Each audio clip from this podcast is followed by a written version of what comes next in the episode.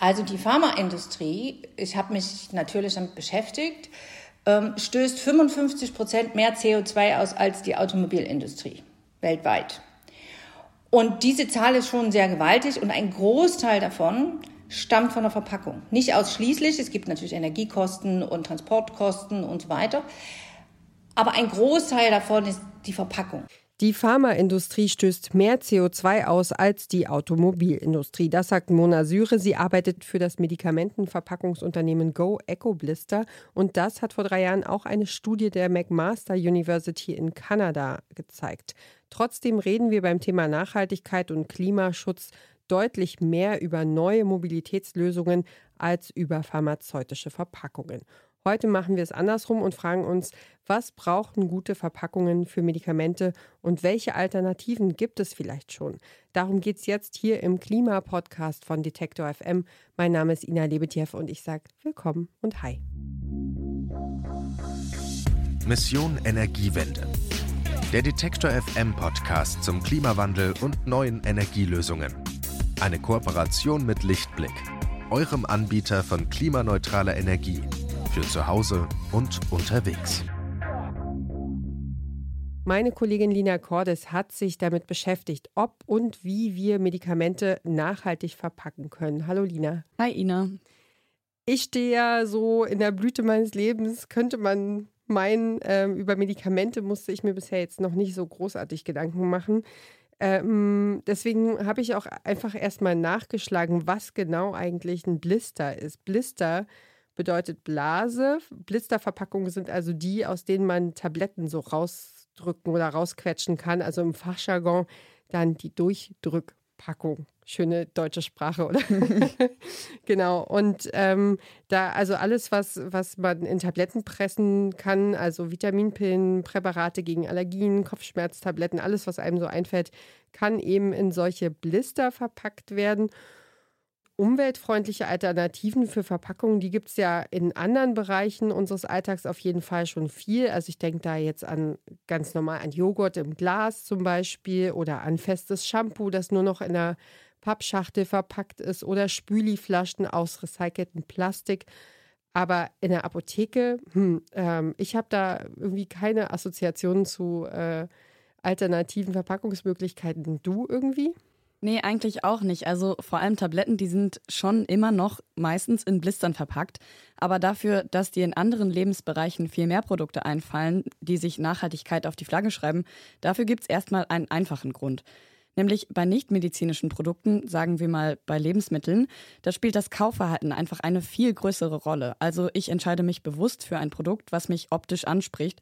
Und wenn mir das wichtig ist, dann kann ich eben auch darauf achten, dass die Verpackung ökologisch ist. Naja, und das ist dann natürlich bei Medikamenten anders, denn äh, man braucht sie oder man braucht sie eben nicht. Und äh, dann sucht man sich das Präparat ja auch nicht selber aus, sondern äh, es, wird, es wird mir verschrieben von, der, von meiner Ärztin, von meinem Arzt oder auch die Apothekerin berät mich, wenn es um rezeptfreie äh, Medizinartikel, Medikamente geht. Und ähm, abgesehen von dem Fakt, dass ich in der Apotheke abgelaufene Medikamente abgeben kann, gibt es ja dort auch keine Recyclingangebote für die Verpackungen. So habe ich jedenfalls noch nicht genau. Genau, also dieser Druck, der ähm, in anderen Bereichen von Verbraucherinnen und Verbrauchern ausgeht, der ist bei Medikamenten einfach nicht so stark wie zum Beispiel in der Lebensmittelindustrie oder der Textilbranche. Aber man kann jetzt auch nicht einfach pauschal sagen, dass die Pharmaindustrie da nichts verändert, weil sie es in Anführungszeichen nicht muss. Erstens kommt mittlerweile gar keine Branche mehr so richtig an dem Thema Nachhaltigkeit vorbei. Und zweitens gibt es auch praktische Gründe dafür, dass Medikamente so verpackt sind, wie sie es sind. Es müssen nämlich einige Anforderungen erfüllt werden, damit die Medikamente sicher bei Patientinnen und Patienten ankommen und damit sie ihre Wirkung nicht verlieren. Darüber habe ich auch mit Markus Siegel gesprochen. Er ist Global Account Manager für Kochpacksysteme. Diese Firma, die stellt unter anderem Verpackungsmaschinen für Medizinprodukte her. Das heißt, sie sind nicht diejenigen, die die Medikamente letzten Endes verpacken, sondern sie liefern nur die Maschinen dafür. Und Markus Siegel, der hat mir erst einmal erzählt, was für Anforderungen die Kundinnen und Kunden an Verpackungsmaschinen für den Medizinbereich haben. Da ist zum Beispiel einmal der Transportschutz. Das heißt, das Produkt muss vor Beschädigung und Staub geschützt werden. Dann muss die Verpackung, also wir reden jetzt hier zum Beispiel von einem Blister, der muss bestimmte Anforderungen erfüllen. Also sprich, der Blister stellt ein Sterilbarrieresystem dar.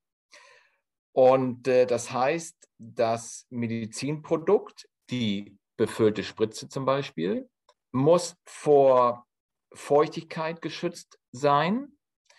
Dann gibt es zum Beispiel auch den Schutz vor UV-Licht oder auch eine sogenannte O2-Permeabilität. Also das Produkt muss, muss vor Sauerstoff geschützt sein. Einige Produkte altern, wenn sie Sauerstoff, wenn sie Licht oder wenn sie Feuchtigkeit ausgesetzt sind.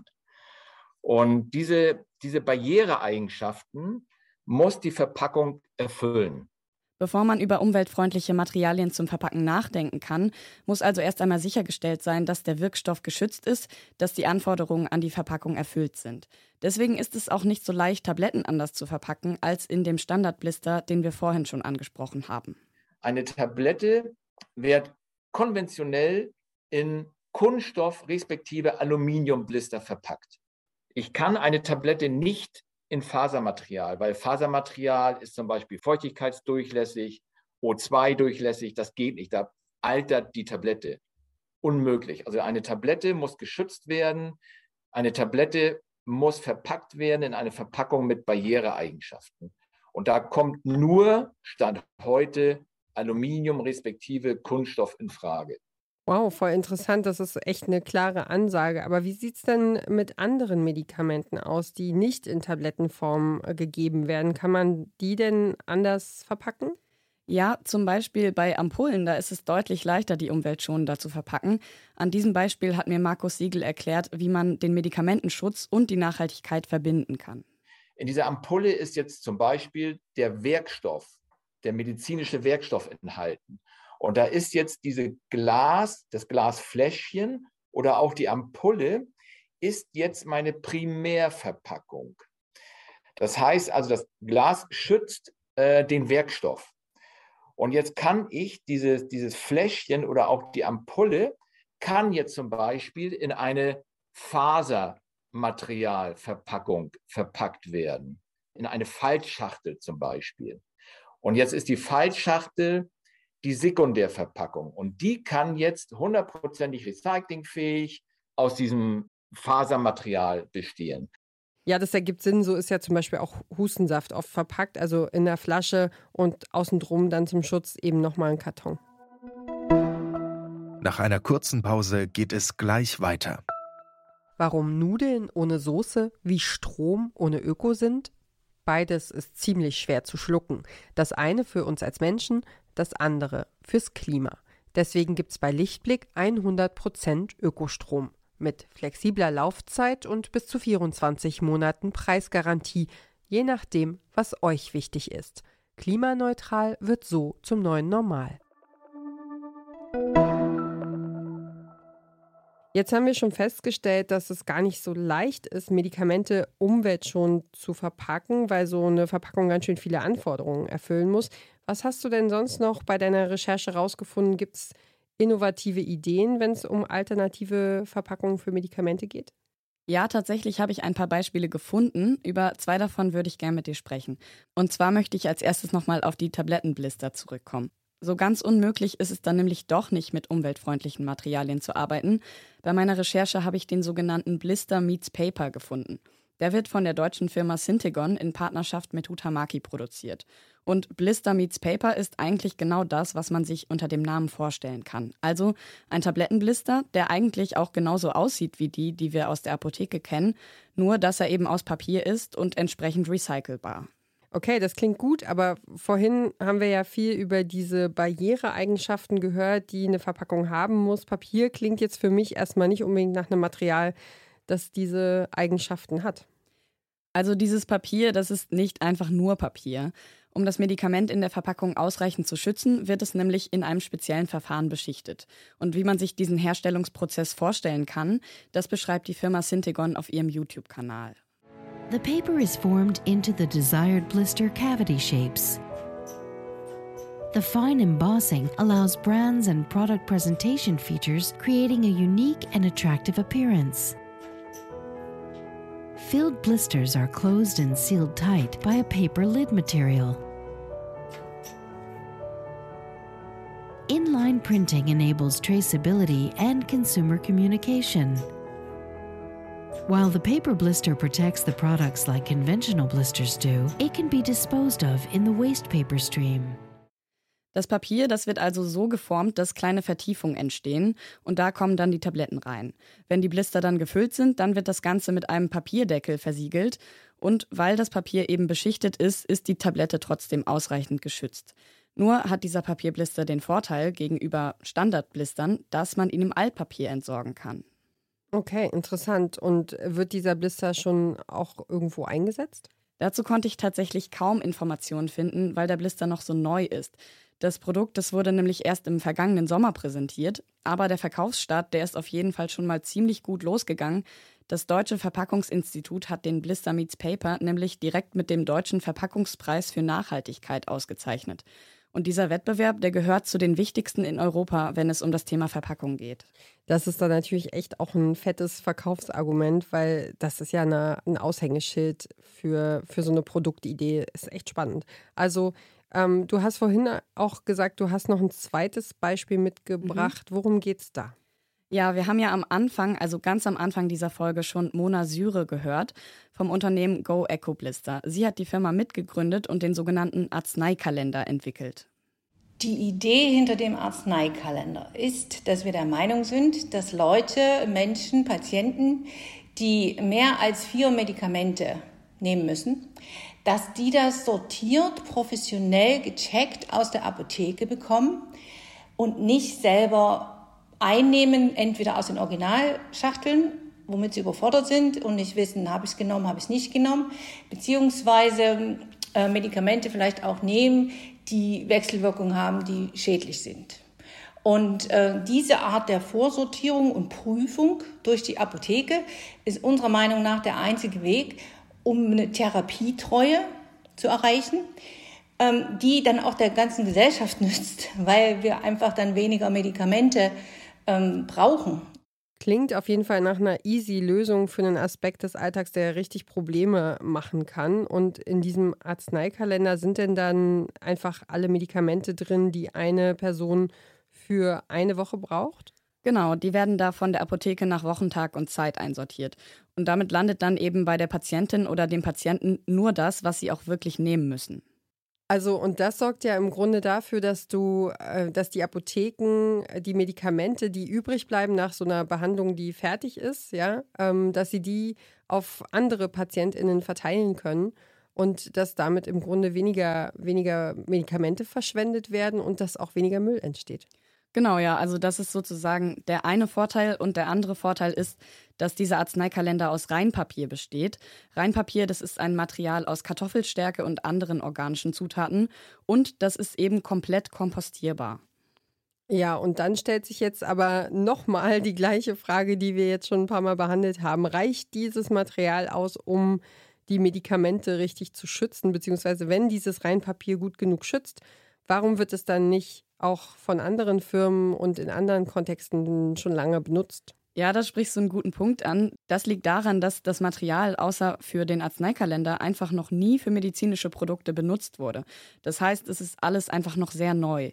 Und es gibt noch einen zweiten Grund, nämlich sind die Anforderungen an den Arzneikalender auch einfach andere als bei fertig gepackten Blistern, die man sonst in der Apotheke findet. Weil die Medikamente, die werden in den Arzneikalender ja von den Apothekerinnen und Apothekern einsortiert und da bleiben sie nur so lange drin, bis sie genommen werden. Also das sind dann maximal ein bis zwei Wochen. Und damit sprichst du jetzt schon meine nächste Frage an. Ein Punkt ist mir nämlich noch nicht so ganz klar geworden. Die Medikamente, die müssen ja erstmal in der Apotheke ankommen, bevor sie in den Arzneikalender kommen. Werden die da nicht auch in Plastik verpackt?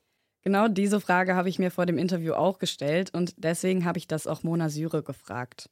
Wir haben erstmal mit der personalisierten Wochenmedikation angefangen, weil das ist sogenannte Anbruchstabilität. Das bedeutet, die müssen nicht so lange ähm, stabil sein, weil die ja nur für eine Woche gepackt werden oder sagen wir mal für zwei Wochen. Ja, eine, eine Primärverpackung, eine sogenannte, äh, die von der Pharma dann befüllt wird, die hat ja eine ganz andere Stabilitätsanforderung, meistens ein bis zwei Jahre. Und wenn man jetzt mit einem neuen Material kommt, muss man ja diese Stabilitätsdaten erbringen. Das bedeutet, wir mussten uns jetzt erstmal langsam daran tasten. Wir sind auch die Ersten, die dieses Material mit Medikamenten überhaupt in Verbindung bringen. Und jetzt mussten wir uns erstmal herantasten, wie lange sind die Medikamente tatsächlich stabil da drinnen. Und das dauert ja dann ein bis zwei Jahre, weil man ja diese Stabilitätsdaten parallel macht. Das heißt also, dass diese Art der Verpackung erst einmal getestet werden musste, weil sie so neu ist. Und gibt es da inzwischen ausreichend Daten? Also weiß man schon, ob das Reinpapier geeignet ist und stabil genug ist, um von der Pharmaindustrie direkt befüllt zu werden? Ja, also mittlerweile gibt es den Arzneikalender seit circa einem Jahr und damit eben auch Stabilitätsdaten für ein Jahr. Das heißt, das nächste Projekt von Go Eco Blister ist es dann, an diesem Schritt anzusetzen und Verpackungen herzustellen, die direkt von der Pharmaindustrie befüllt werden können.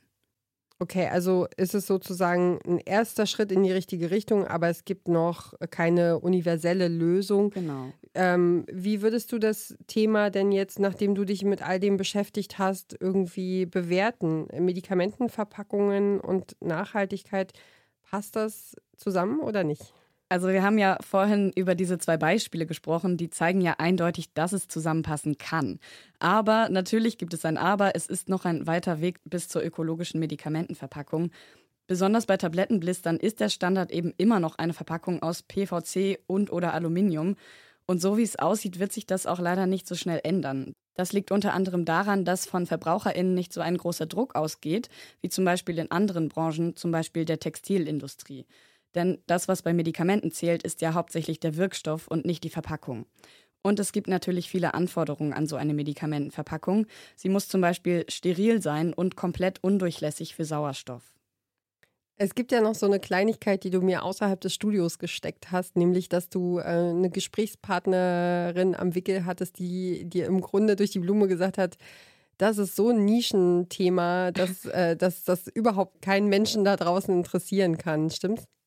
Naja, ich dachte, also nicht, dass ich mir das auch dachte vor der Recherche, aber ähm, es ist einfach ein Thema, mit dem man sich normalerweise ja nicht beschäftigt. Also klar habe ich mich bestimmt schon mal darüber geärgert, so dass es diese Tablettenblister eben aus PVC und Aluminium gibt.